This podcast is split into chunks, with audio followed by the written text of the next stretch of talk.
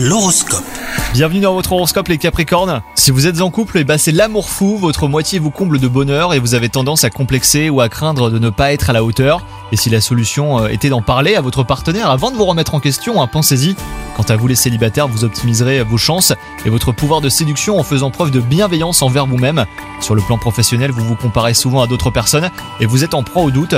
Une discussion s'impose avec votre hiérarchie ou un client hein, pour vous éclairer et vous assurer d'avancer dans la bonne direction. Malgré euh, toute la bienveillance des astres, un tempérament anxieux entrave votre sommeil et votre rythme quotidien. Votre corps et votre esprit ont besoin de paix et de calme que vous trouverez dans les thérapies spirituelles comme euh, bah, la méditation, l'hypnose par exemple. Bonne journée à vous